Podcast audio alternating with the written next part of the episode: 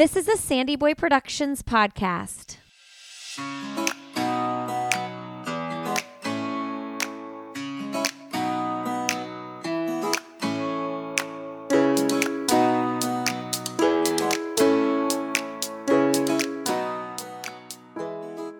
Hey, everybody. Welcome to Why Is Everyone Yelling with Lindsey Hein. I'm your host, Lindsey. Thanks so much for being here today. I'm so excited to bring you this conversation with Eileen Moskowitz Palma, who is an author. She's a former elementary school teacher and she writes middle grade novels and is actually in the middle of writing her first young adult series. Uh, her book, The Popularity Pact, and Camp Clique were published in 2020, and this is a middle grade book series. Well, it's a dual series all about friendship. And in this episode, Eileen and I talk about friendship and our kids and what it looks like when friends leave them or they leave their friends and they grow out of friendships. We also talk about what it's like when you're the parents. And, you know, like if your kids get into it with another kid, if your relationship is affected with the relationship of their parent, it gets complicated. It's stuff we all deal with. And so we talk about that in this episode.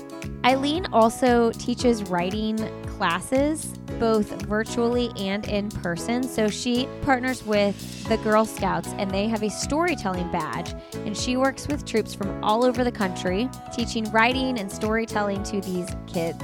I'm going to link to all of her writing programs she does, as well as her books, in the show notes at sandyboyproductions.com. I highly recommend checking it out. You can also check out her website, eileenmoskowitzpalma.com. This was such a fun, casual conversation. I hope you love it as much as I did. And if you are enjoying this podcast, please leave us a quick rating and review so potential new listeners can check us out, see what you're saying about it, and share it with your friends on social media. That is a huge help in potential new listeners finding us. This episode of the podcast is supported by Lagoon. One of the most important things you can do for your training, running, life in general is get good sleep. I have looked for a really good pillow for a very long time, and I'm so happy to have landed on Lagoon. This has helped me improve my sleep immensely, and it can do the same for you. Waking up has never felt more refreshing. So you can go take their two minute sleep quiz to find your match. I'm the Fox. That is the pillow that I matched up for, and I love it so much. It is so comfortable. Go to lagoonsleep.com slash Lindsey. That's L-I-N-D-S-E-Y. And use the code Lindsey for 15% off your first purchase. I can't wait to hear what you think. All right, everybody. Welcome to the podcast. I'm so excited to have Eileen Moskowitz Palma on the show. Welcome to the show, Eileen. Thank you so much for having me. I'm so excited to be here with you today, Lindsey. Okay, the people on audio can't see, but you got to tell us about the top you're wearing because it's too cute. Oh, thank you. It's from J. Crew. It's actually a dress. Oh, So nice. there's a lot more to it. So Oh, um, nice. You got to hit up J. Crew Factory has the best sales. Anytime I have a bookish event, almost always it's either something from Target or from like J. Crew Factory. So those are my two go-to places. so I have Target earrings too. oh yeah, I love when people are like, "Where's that from?" It's so cute, and I'm like, Target. Yeah, nine times out of 10, it's like Target or like I said, something from maybe J. Crew that's been marked down again and again. So yeah, I'm all about finding fun fashion, but like with good prices. I have to say, I just got on Rent the Runway because I have a 40th birthday coming up, and I'm like, I want to wear Oh. something like super fun. But I am telling you what, I I did I did it like three or four years ago, and I quit for the same reason that I'm about to quit again. I spent so much time scrolling through, picking out. I'm like, I have spent two hours on this site. This is ridiculous. And then half the time, the sizes are unavailable. So and then you have to return the items too, yes. don't you? yes, So Which is I would- like- yeah, that's yeah, you can swap them out. But then you have to go physically mail them, don't you? Do you have to go to the Um, post office and I mail think them? you can. No, there's a pickup service at your house. Oh, good, because I would be that person that Yeah. would never get to the post office and mail them back, and I'd Yeah, be stuck no. with the same outfits for a year. but people want you want to mail them back because you can swap at, depending on the level you do you can swap out a certain number per month so like you want Mhm. your new stuff but i was just like this is too time consuming i was so excited about it but it's like nope i can't i can't do that i've got too much going on and i'm like i can't spend two hours no, picking out these outfits um so anyway tell us a little bit about your work as an author. You know eileen was on the illuminate podcast which is another podcast in the sandy boy productions podcast network years ago uh, with emma as the host. And so you guys got into a lot over there. Um, i on this podcast would love to focus on your work with writing books for preteens and teens Excellent. Thank you so much. Um, okay, so as you can see behind me, I guess your listeners can't. These are my book covers right here because this has been my Zoom virtual writing workshop place this whole time. Um, so I wrote a middle grade book series. It's called The Popularity Pact. And it's a two book series, which is called a duology. We always hear about trilogies. I didn't even know a duology was a thing until I got the book deal. I saw it printed. I'm like, oh, I guess that's what it's called. Um, and so I, as a mom, I'm not sure if you've come into this yet because your kids are a little younger, um, but almost all of my mom friends, particularly friends who have more than one kid, have a kid who struggles to find their place in the world. oh yes Right. And sometimes that kid fits in great on their travel soccer team and ha- they have all the friends, but then they get to school and they have nobody to sit with at lunch. Or they fit in really well at school, but then in their after school activities, they just can't find their people and they're uncomfortable. And so I think it was kind that just from talking to moms, it was kind of in my head. And then I came up with this idea like, what if we have these two girls and one of them fits in really well at school, but doesn't fit in at camp? Mm. And the other friend fits in really well at camp and doesn't fit in at school. And that was sort of the jumping off point. uh-huh And because I think that happens so often. So the other thing that happens is a friend who drops you mm-hmm. Which you know i think a lot of kids have experienced or they're the one who drops the friend for whatever reason. Um, and so those were kind of percolating. So my book is about the first book is called camp clique. Um, and that is about two best friends b and Maisie. And Maisie and B, they were they've been best friends since like preschool. And the kind of best friends that they don't have a big friend group. It's always been just the two of them. And then all of a sudden in sixth grade, Maisie drops B and doesn't tell her why. And B goes through that heartbreak of losing a friend and not understanding. And to make matters worse, Maisie starts hanging out with the popular group. They're called the Mm. M&Ms because they all have names that start with M. And then B is left alone in the cafeteria with nobody to sit with because she goes to one of those schools where the kids find their friend groups and that you're set. That's it. How do you break into a new friend group? So B can't wait to go to summer camp where she has a bunk full of best friends waiting for her. And she does fit in. So she's all excited. And then guess who ends up at summer camp with her? Her ex best friend, Maisie. and not only does she end up at camp, she ends up in her bunk and just ruins her whole good vibe summer. And Maisie, who fit in great at school, has never been to sleepaway camp. It's a Mm. sporty adventure camp. And Maisie is not sporty. She's not adventurous. She gets anxious trying new things. And she does not fit in at this camp. Nobody likes her. And she can't handle those feelings of not fitting in. So she makes a deal with B and says, if you make me popular at camp, I'll make you popular when we go back to school. So the first book, the summer book, is about what happens when B helps Maisie fit in at camp. And then the second book is about what happens when it's Maisie's turn to help B fit in at school. Yes, I was just thinking the other day. Um, one of my oldest, he's eleven.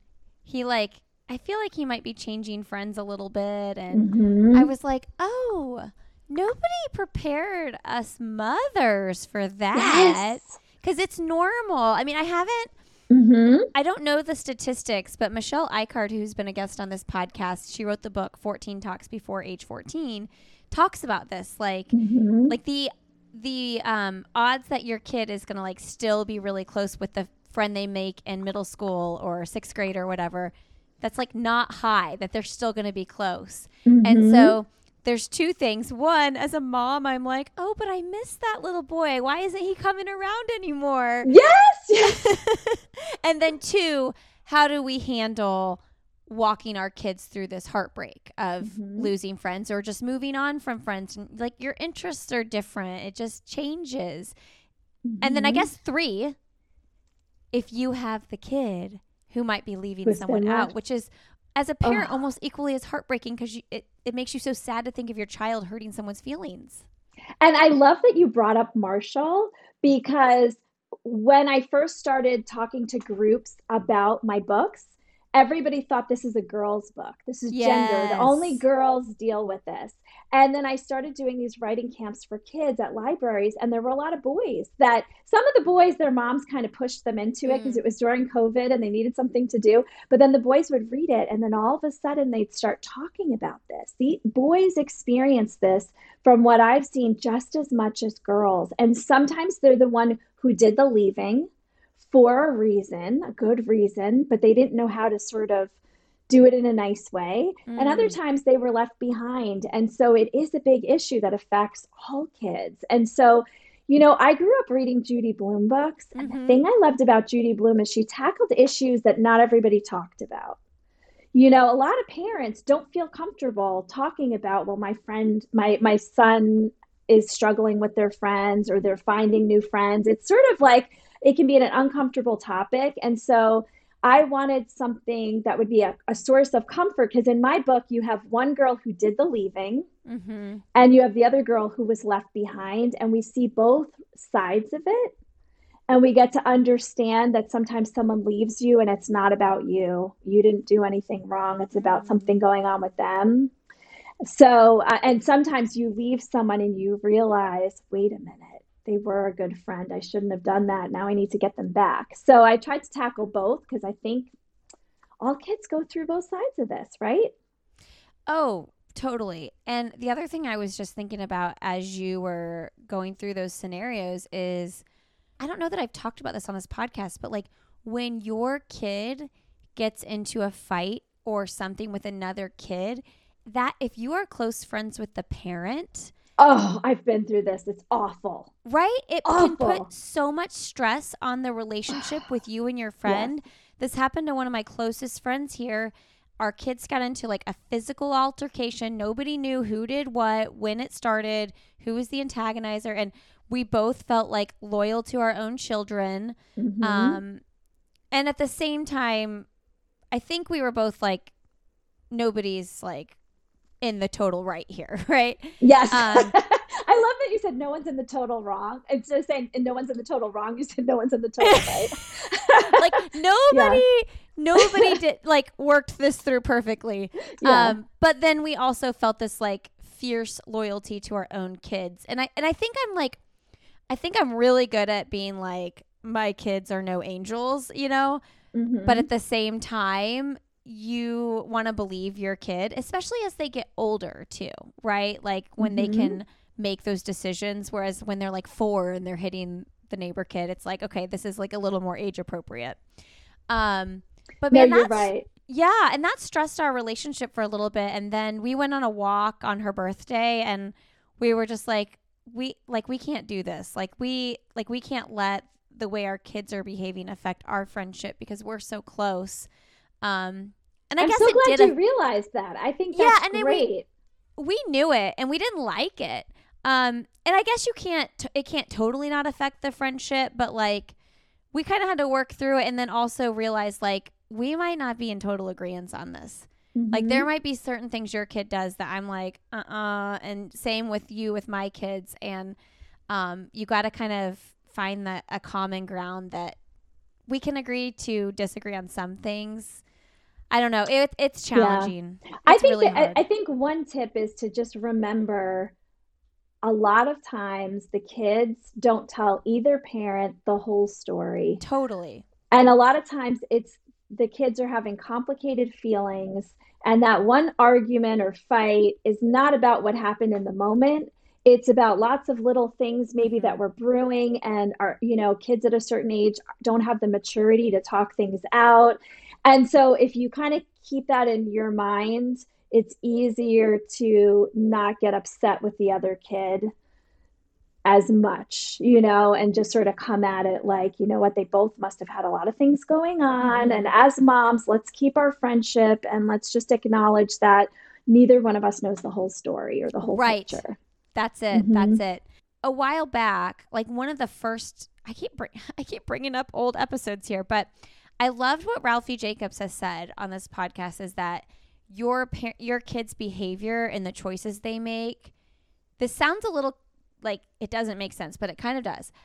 It doesn't necessarily like define what kind of parent you are or define like your character. Like your kids yes. are going to make choices no matter how you parent them or what you teach them that you are going to not agree with, not be happy about. Um, but that doesn't mean like you aren't doing a good job and and you aren't being a good parent. And so that's also one of those things like if someone's kid is making really bad choices that are affecting your kid's life, that doesn't mean that they don't have a good mom. that doesn't mean they don't have a good dad. It just means that that kid is making some choices and to separate yourself from that parent that maybe was your friend might be a really bad choice. Not only that, if you think about it, the mom whose child is making the quote unquote wrong choices, that mom must really be struggling. Yes. And so upset and and working through this challenge of my child is not meeting my expectations. How do I make that happen? They're their own person. I don't agree with their choices. And on top of it, whatever choices they're making are isolating them socially. How must that feel as a mom, right? Yeah. And then your friends kind of separate from you a little bit. Instead, I think that mom is the one who might need the hey like you said let's go for a walk let's hang out they might need a little mom time where they don't feel judged right? They might need a friend even more than the mom whose kid is making all the right choices. Hey, friends. All right, we've got a new sponsor today that I am pumped to tell you about. It is 2 Before.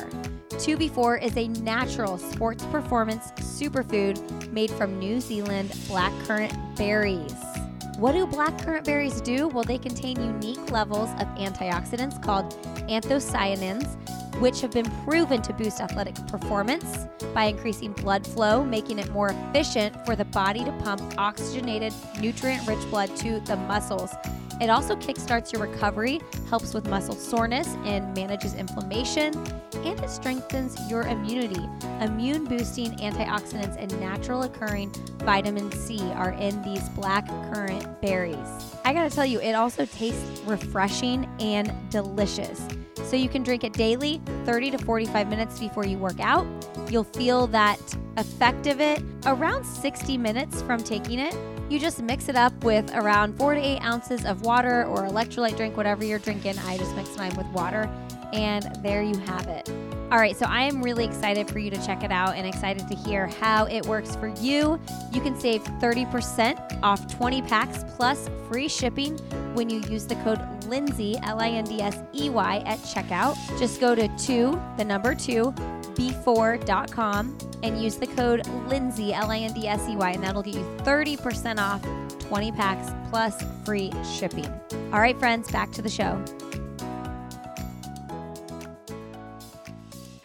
So, the common theme in your book is friendship. And then, what is your hope to teach these kids who are reading these books about friendship? I love that you asked that because having the title be the popularity pact of the yeah. series makes it sound like I'm all about popularity, but actually, there there's a common theme through both books. There's a lesson both girls need to learn, which is that true and authentic friendship is way more popular, way more important than being popular and fitting in and that it's more important to have one real true friend than to have a group of friends who aren't really there for you.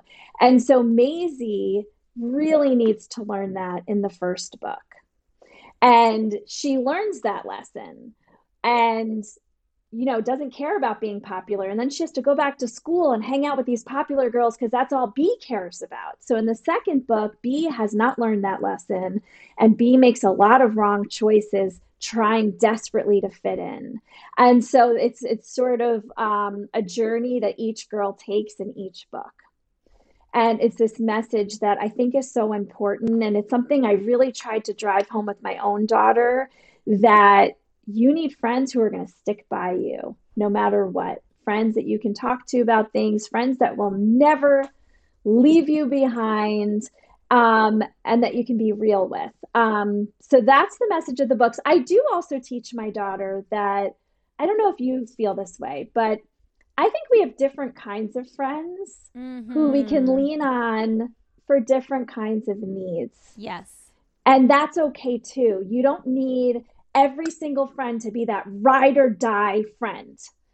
It's okay if you do have other friends that um, are fun to hang out with. They're great for a night out.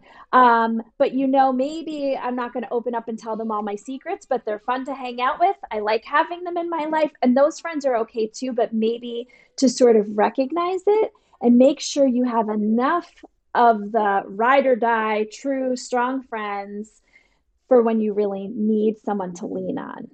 Yes. You know, I didn't even envision the conversation being so strong on friendship, but I mean, that's so true into adulthood too. Like, yes, well, you yes. you can't possibly expect every friend to fill every bucket. Yes, and you can't be that for everybody either. And so, I think we also can put pressure on ourselves to be that friend. Like, I want, I need to be there for this, this, this, this, and this, and that's just simply not like attainable. Exactly. So I think that's okay too, um, to sort of talk to our kids that way.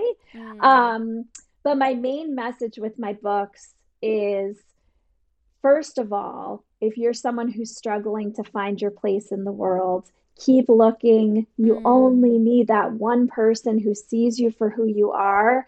And in doing so, in the search for that, you have to be yourself in the second book, B is trying so hard to fit into mm-hmm. middle school that she changes her appearance, changes how she dresses, changes how she does her hair, changes the behavior that is natural to her to get these other girls to like her. And if you're changing who you are like that, they're not going to be your real friends in the end. Mm. So that's another thing that I think is so important. And so my hope is in reading that maybe if you have a kid who's struggling with these things and they don't feel comfortable talking about it with you, if they read the book and start to make connections, then maybe it can help them sort of sort through these complicated feelings from all of that at this age. You know, it's interesting you brought up earlier that I brought up my son, and you said like people oftentimes see this book cover and they think, "Oh, this is just for girls." Mm-hmm. But I mm-hmm. wonder, I wonder if little boys would be like, "I'm not reading that. It's a girl book." Um, I wonder if there is a qu- equivalent with male characters. I wonder, you know what? It's so funny. Someone was just talking to me about this. I was at a book launch party for a friend, and one of my writing friends said, You know, my grandsons could use a story like this. Mm. And you know what's so funny? I think, and I couldn't think of one offhand, but you remind me of like a, a, a boy mom who understands boys. You I, understand, like, it's so clear from your Instagram stories. Oh. You really get what they need and who they are as people and how their brains work. You get it. It's like so abundantly clear to me. And I think because maybe just because I had a daughter, I relate to boys, but I don't know if I could put myself in the mindset to mm-hmm. write that mm-hmm. story for boys right. and get right. it right. It would not be, you know, I know I, I would definitely not get something right. So, anyway, I hope there is a book like that um, because I do think it's important um, for boys just as much as girls to understand that these things happen. And even as adults, do you ever find, you know, sometimes as adults, a friend moves on oh, or yeah. you move on from a friendship. And, and, it's just it's a part of life. And poor i feel bad for kids because they don't always have the maturity to walk through that season of their life.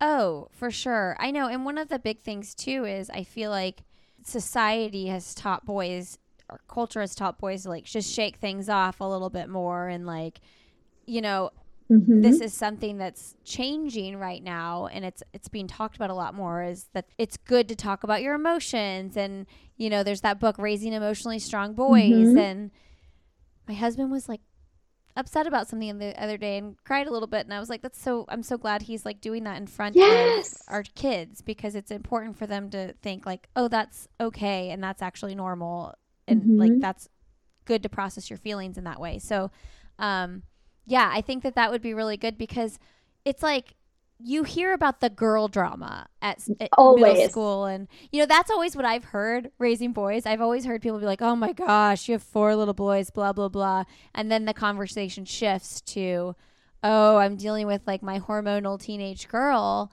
Uh but the thing is is like boys actually go through this like hormonal change too and it Mhm. maybe just doesn't feel as culturally culturally as accepted to be upset about friendship stuff with the or boys. and, boys like- are boys don't talk about their feelings as much sometimes I, I don't want to generalize but yeah, i feel like um, sometimes girls might be more likely to come home and just sort of spew Yes. it all out and some boys might tend to hold it back you know I, I wasn't really aware of it until i started doing these writing programs for kids and i was a little nervous lindsey because um, I, I, I started this virtual writing program like right when the shutdown happened at the beginning of the pandemic and i was like wow i have a lot of little boys in, in these Mm. groups and what if they're not interested in talking about friendship because my whole uh, writing workshop model was to get the kids to write friendship stories and one of the things I, I taught them is a good story has to be a page turner Mhm. you have to have conflict and drama to make your reader want to keep turning the pages. So if you have a story about two friends where everything's going perfect, nobody's going to want to keep reading, right? But if you have a story about two friends where something goes wrong, that's where your conflict is. So in teaching about writing fiction, that was my model. And then I the first day I was like asking the kids for suggestions, and I can't tell you how many boys had ideas because I said, let's pick two best friends. That's what that's we're going to write about two best friends. Let's brainstorm. What are the kinds of problems two best friends could have? And the things that the boys came up with were two boys try out for a travel soccer Mm. team. One of them makes it, the other one doesn't. Mhm. That's a realistic situation. It also applies to girls. It, I'm just saying it was something that they came up with. Um, a fr- that there are a lot of non-gendered, you know, issues. A friend moves away, or I'm the friend who moved away. A big one for boys and girls is you have two best friends, and all of a sudden one of them gets another new Mm. best friend Yep. and you have that threesome where there's always the odd man out. And so I was really blown away by how involved the boys were with the discussion about how a friendship can break down. And there were boys who shared their feelings. Like there were boys who would say, This happened to me, and it was so hard to make a new friend, and I was so sad. And so th- just as many boys as girls go through this. So I think it's good to be aware of it. And if you do find another friendship story, let them read it so they can kind of walk through it a little bit. It's sort of sounds like a little bit of therapy in a way Mm-hmm. because they're not gonna necessarily feel so comfortable doing this with their parents. And if so, if it's a project and they're you know they're walking through it, um, Mm-hmm. it's not necessarily make believe, but it's not like just processing your feelings like you walk in the door and something happened with your friends. It's like giving you an exercise to process that.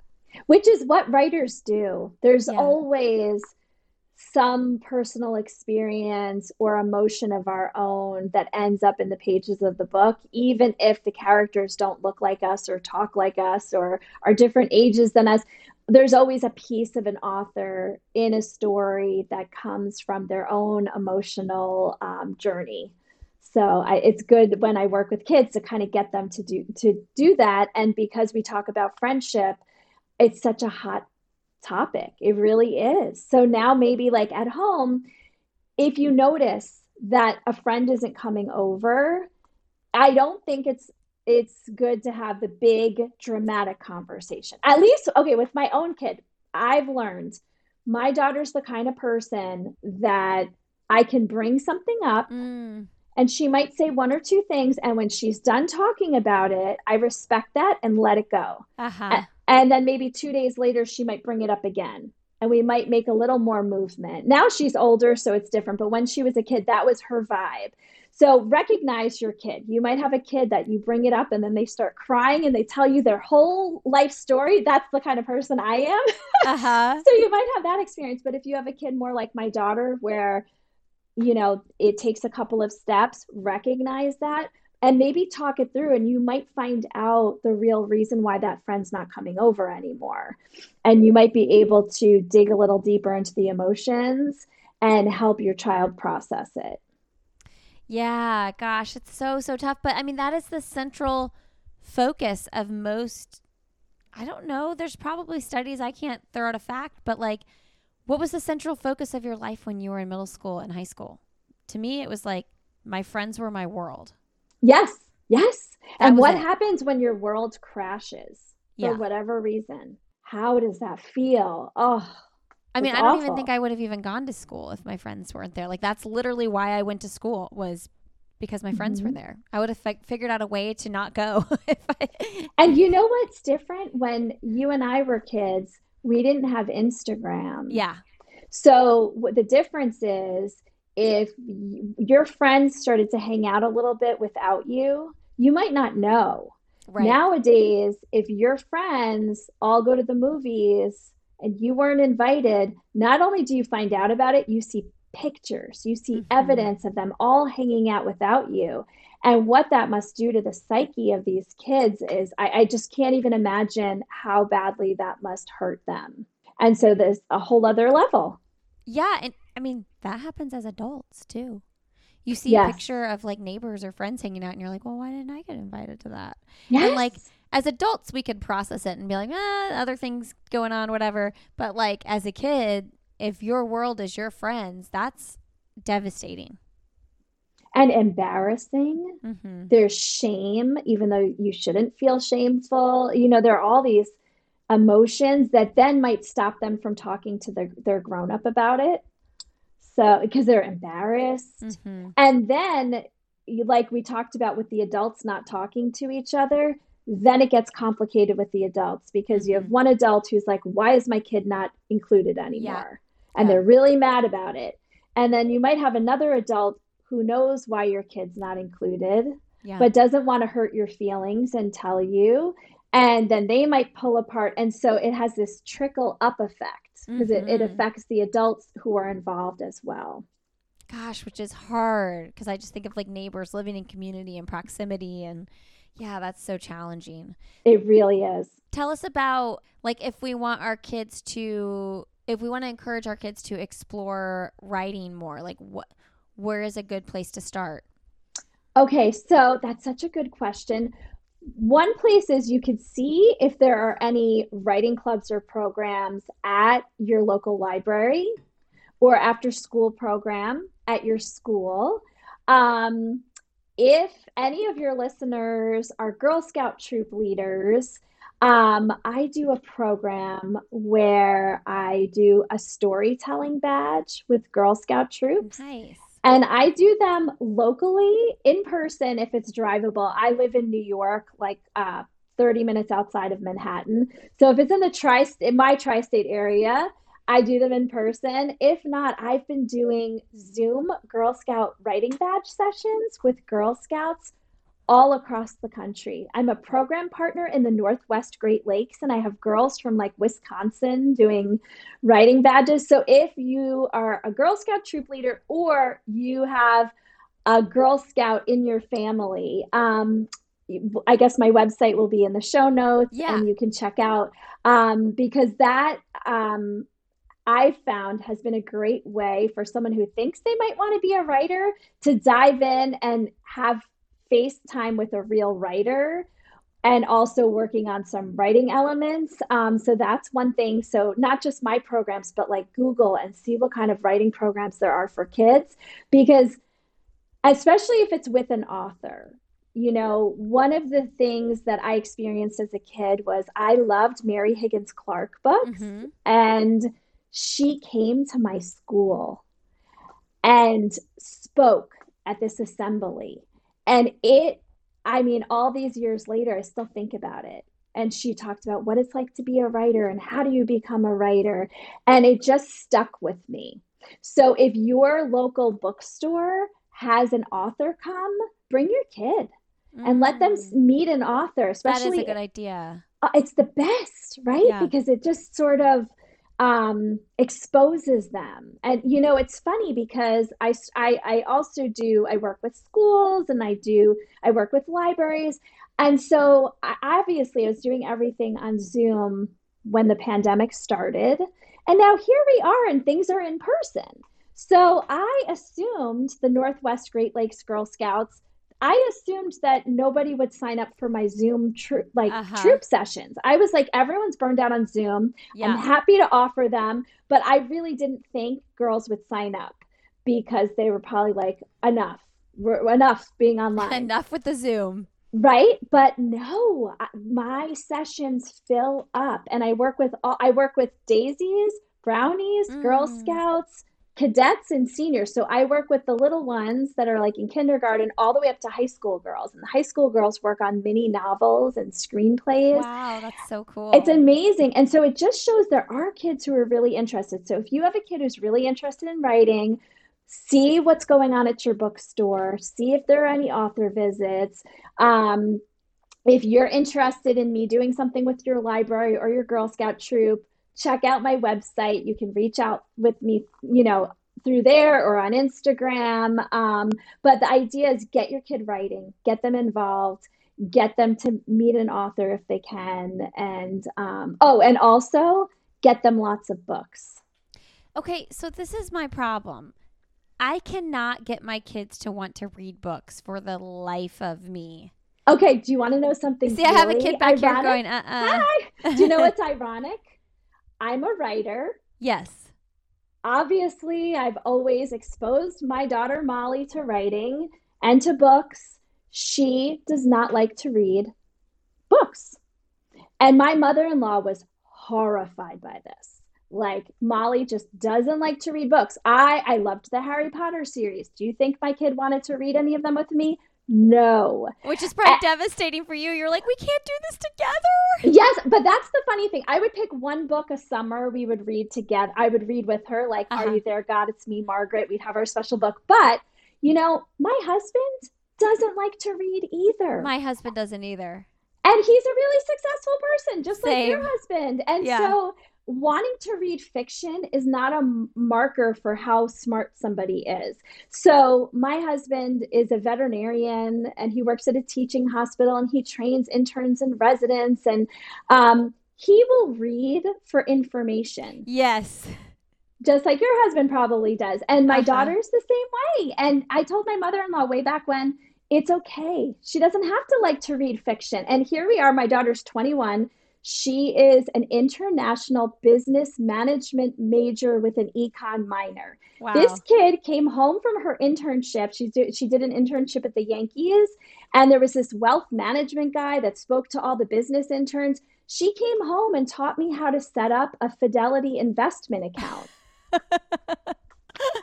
know so so just remember that if you get frustrated she doesn't like to read books but she knows more about investments than i do so that's so cool. Yeah, and that's that's like a comforting thing to hear because I think sometimes we like in all things without even thinking about it might compare what our kid is doing to like Joey down the street who's yes. like reading the entire Harry Potter series by himself at 8 years old.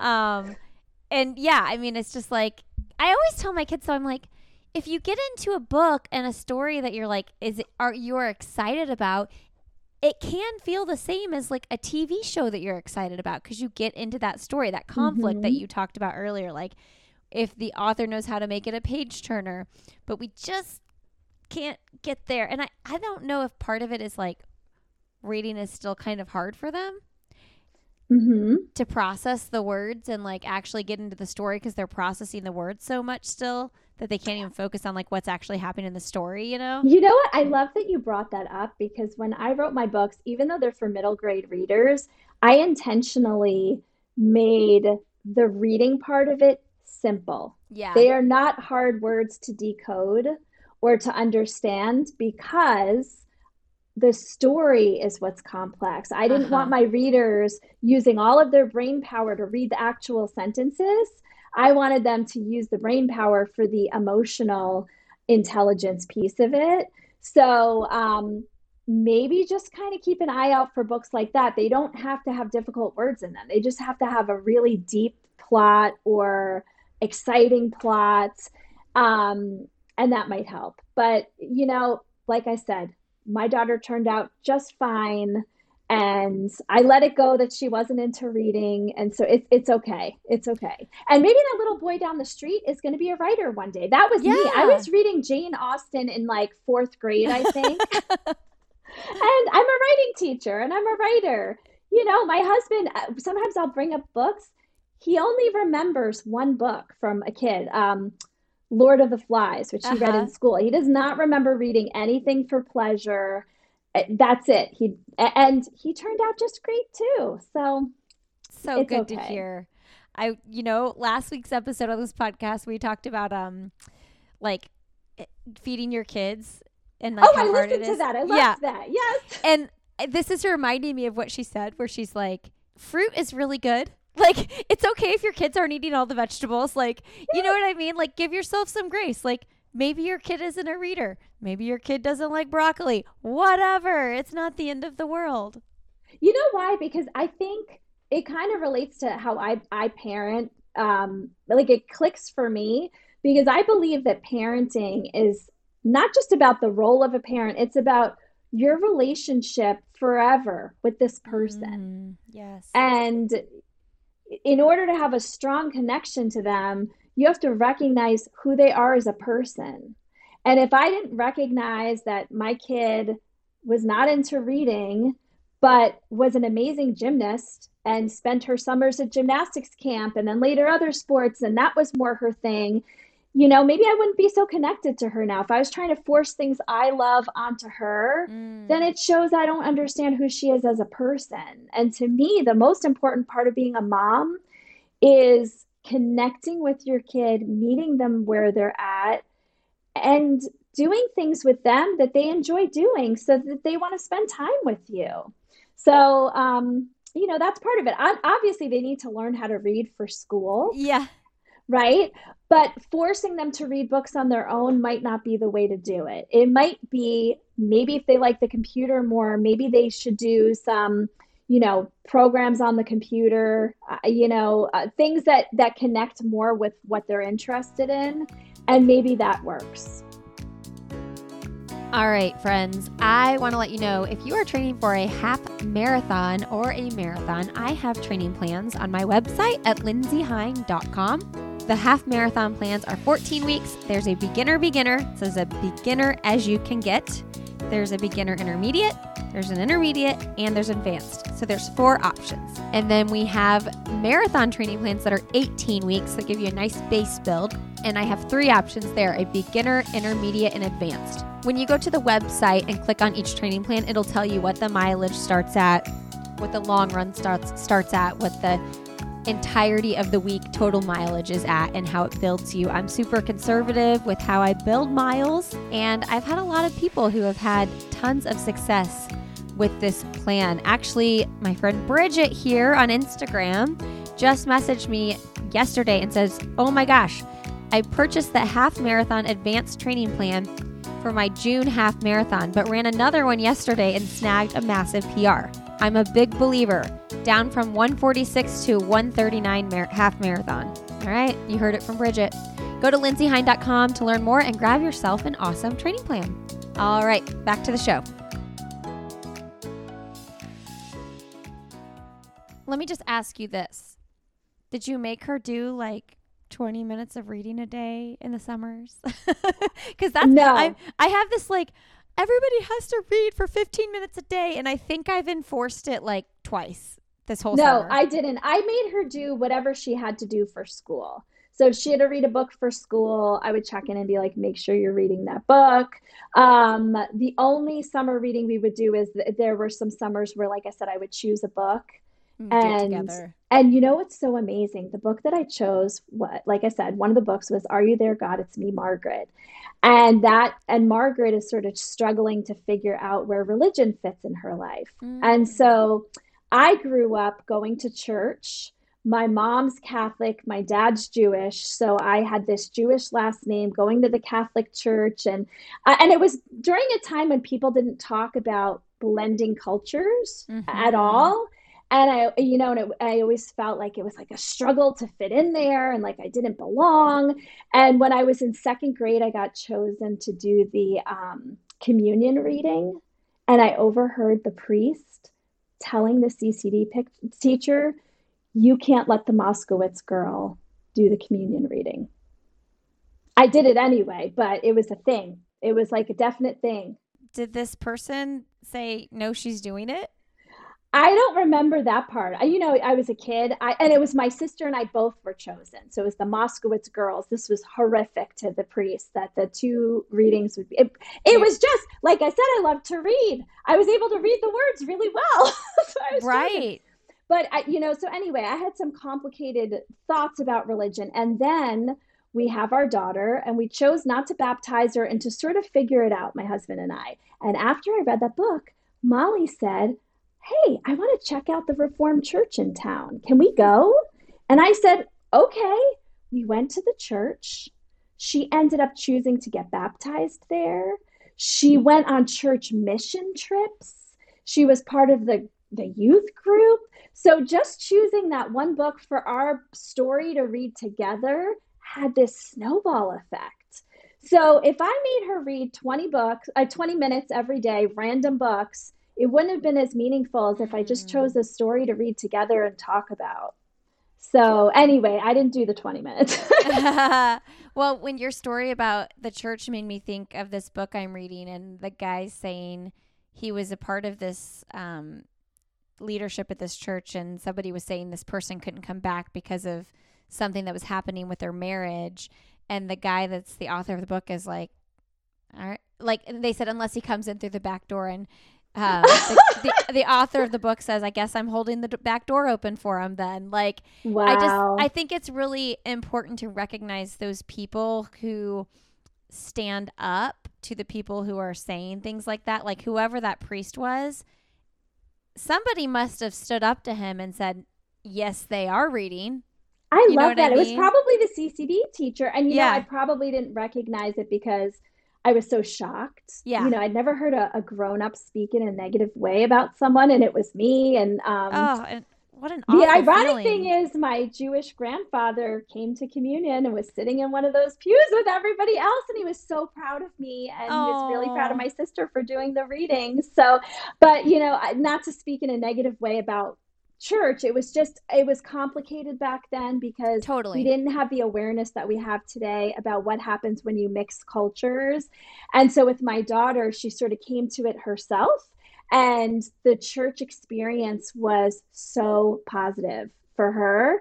And it all went back to that story that we read together. And so even though she didn't read every day, she was impacted in a positive way by this book. Oh, I love that. Okay. What's something professionally or personally you'd like to do that you haven't done yet?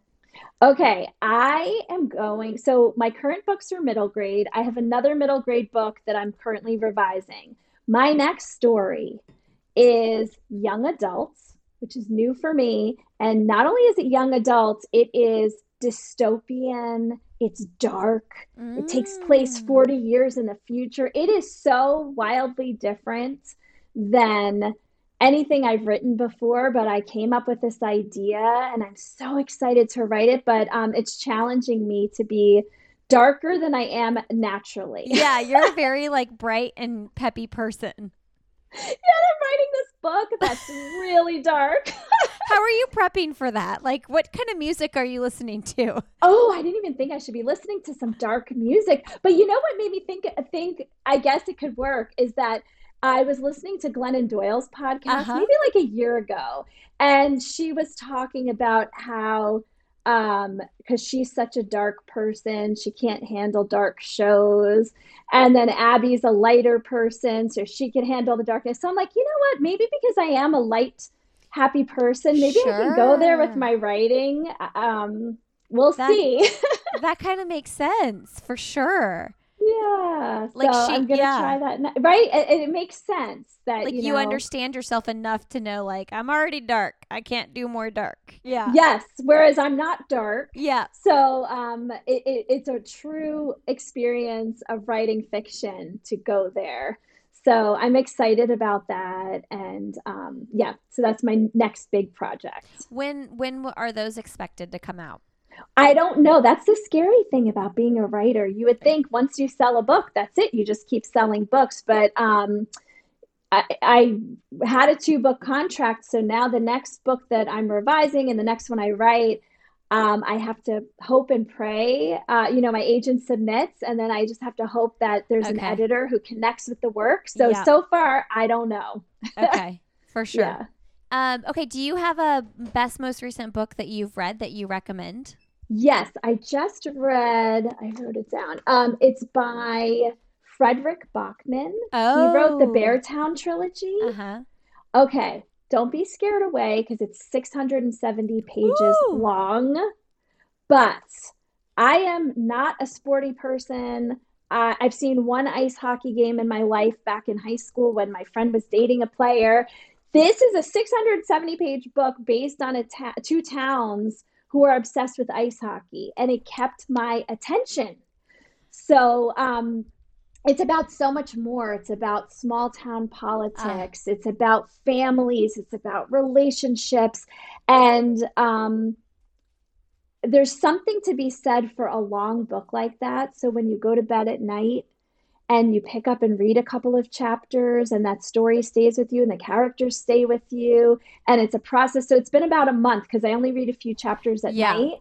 And I enjoyed it. And the chapters are short. So you could Okay. be waiting to pick up your kid from camp, read a chapter, and then later on read another chapter and stay connected. So I highly recommend it. I did not read the first two books in the trilogy. I watched The Bear Town. There's a series. I think it might Mhm. be on HBO or Showtime. Watched the series, never read the second book, and was able to pick up the third book, and I loved it. Wait, so this book is the third book of the Beartown series? Yes. Okay, got it. Um, so isn't he the same author of like a man called Otto and Anxious Yes. People? Yes. See, I didn't like Anxious People. I didn't finish Anxious People. I listened to the audio book and I only got partway through. A Man Called Otto, I read in the original version, which was a man called, I don't know how to pronounce it. Oh, Ove oh, Ava, Ove. Ove. Yeah, that's I read that Um, one too. I loved that. I liked that too. Um, yeah. And so, anyway, I li- you know why I liked this book? It reminded me of John Irving. John Okay. Irving is my all time favorite author. He has these big, giant books, but he really digs in, and his writing is so powerful. I think that's why I liked it because I like that kind of a meaty story. So, and it's different than Anxious People. So like the like writing it. is different. Yeah, the vibe. Yeah, it's it's quite different. The vibe and the writing is. I think what I found, and I found this with Emily Henry books too, I don't like books where it's like arguing, like, and the characters are like arguing with each other a lot because I'm like, it just feels like forced or something. And I think with Anxious People, there was this couple that kept arguing, and I was like, this is annoying. And Yeah, I Um, don't like that either. This is more people, instead of arguing, they're making choices uh, behind the scenes. uh Instead of arguing with the person, then their action kind of speaks for how they feel about a situation. So it's a little more subtle. so for kids' book, we're gonna recommend Camp Clique. What are we? Re- Yes. Or or the the what's it called? Popularity Squad. Uh, So I would recommend Camp Clique and School Squad because your kid can read Camp Clique for their summer read, and then just as they're going back to school, they can read School Squad. Okay, love it. Um, do you have a trip that you've taken with your husband and your daughter that you recommend? Yes, you're gonna laugh. We have a tradition that does not involve me. That's actually my favorite family tradition. Love it. so, back when my daughter was in second grade and she was so busy, there was always like gymnastics camp or sports practice. Like, it, we were getting to the point where it was like hard to find the time. Right. And my husband always has worked long hours out of the house. And one of them came up with the idea to go to Great Adventure, which is in Pennsylvania. It's like a theme park. You go and you ride all the rides, there's a safari, and I think there's a water park. They did this day trip. So they had the whole car ride to catch up, talk to each other, connect. And then they did all these rides and running around the park and eating all the junk food and came back. And it was one of those things that at the time they didn't know it would be a tradition. But the Aww. next summer, Molly said, Dad, when's our great adventure trip? And here we are. She is 21. And on Sunday, they are doing their annual I great adventure that. trip. So so it's just a, a reminder to have a family tradition, you don't have to have everyone in the family participate. That's. Right. That's right. right. I mean, I couldn't keep up with them. They're very like physically active, brave to go on all the rides, people. And I'm like, you do you. You guys go do that. And they love it. And it's so great because he works more out of the house than I do. So they have their time to connect. That's so important. So it's just, hey, just know you can have a tradition and two people could do it, three out of six people could do whatever, and it's awesome. That's so good. I love that. And what do you get to do? Usually, I stay home and write. Yeah. I, now I, I I'm an empty nester, so I don't need the time. But back then, I was working like two part-time jobs teaching writing on the side and so it would be a day for me to have the yeah. apartment to myself and to write nice and now i can still fill the time i'll still be writing when yes. What is your last message to leave with our audience today? Okay, everyone says you can't be best friends with your kid. Mm. And I disagree. I think don't be scared to be your kid's friend. And what that means is okay, if I have a friend who's not into writing, they're not into like, you know, the stuff I'm into, I would never drag them to a literary salon where people are reading poems and writing ex, you know experimental stories. I would never drag one of my friends who's not into that to an event like that. But with our kids so often we drag them to stuff that we think they have to do. But if you treat them like a friend and you're like you know what? My kid doesn't really like museums but here we are in this place. How else can we explore? Oh well they like to hike. Let's do that instead. Like just treat them like you would a friend because you want them as they get older to want to spend time with you. You don't want them to visit when they're older out of obligation. Mm. And so just think about that because those moments of friendship where you're spending time with them and connecting with them all add up so that the moments that when they're really struggling, they are connected to you and they feel comfortable coming to you if they're in crisis. So it's sort of a full circle thing. And I think people are scared to say that because they want their kids to respect them or whatever word you want to use. And they're like, I'm mm-hmm. not your mm-hmm. friend, I'm your parent. And it's like, yep. well, but you, you know what? Be both. It, exactly. I have never once had to say to Molly, You should respect me. Yet I know she respects me. I know she does. I never have to ask her if she does. I never have to yell at her to do it. I never have to have these strict rules to do it. We have connected as people, and our bond is so close that there's a mutual respect mm. that I mm. never have to ask for. So that's my big message because nobody ever wants to say that. I know, and and I get sad thinking of kids visiting out of obligation. No, I mean, we just went to the Barbie movie with my husband, Molly, her amazing girlfriend, Dev, and they wanted to go with us. I didn't have to beg them to hang out with us. We went together. So that's what you want. You want kids that are like, I want to see the Barbie movie. Let's all go. Let's all dress up. And I was like, oh, if you want me to dress up, I w- I'm there. So you want those moments when they're older where they genuinely want to spend time with you. And you get there by treating them in some of the ways you might treat a friend with mm. that same respect for who they are as a person and what are they truly interested in doing and try to meet them there. I love that. Thank you, Eileen. Thank you so much, Lindsey. All right, friends, thanks for being here today. Thanks, Eileen, for coming on the podcast. Y'all can find Eileen on Instagram. She's Eileen Moskowitz Palma over there. That is also her website, eileenmoskowitzpalma.com. You can find me. I'm Lindsey Hein626 on Instagram and learn more about this podcast and all the shows in our network at sandyboyproductions.com. The show notes and the links to everything we talked about with Eileen will be over there as well. You can actually sign up for our newsletter there, and those show notes can be delivered to your inbox every week, which makes it simple so that you can just catch all the information you need right in one place. Links to all the sponsor discount codes will be there too. Again, go to sandyboyproductions.com and just click on the Why is Everyone Yelling tab. All right, friends, thanks for being here, and we'll see you next week on Why is Everyone Yelling.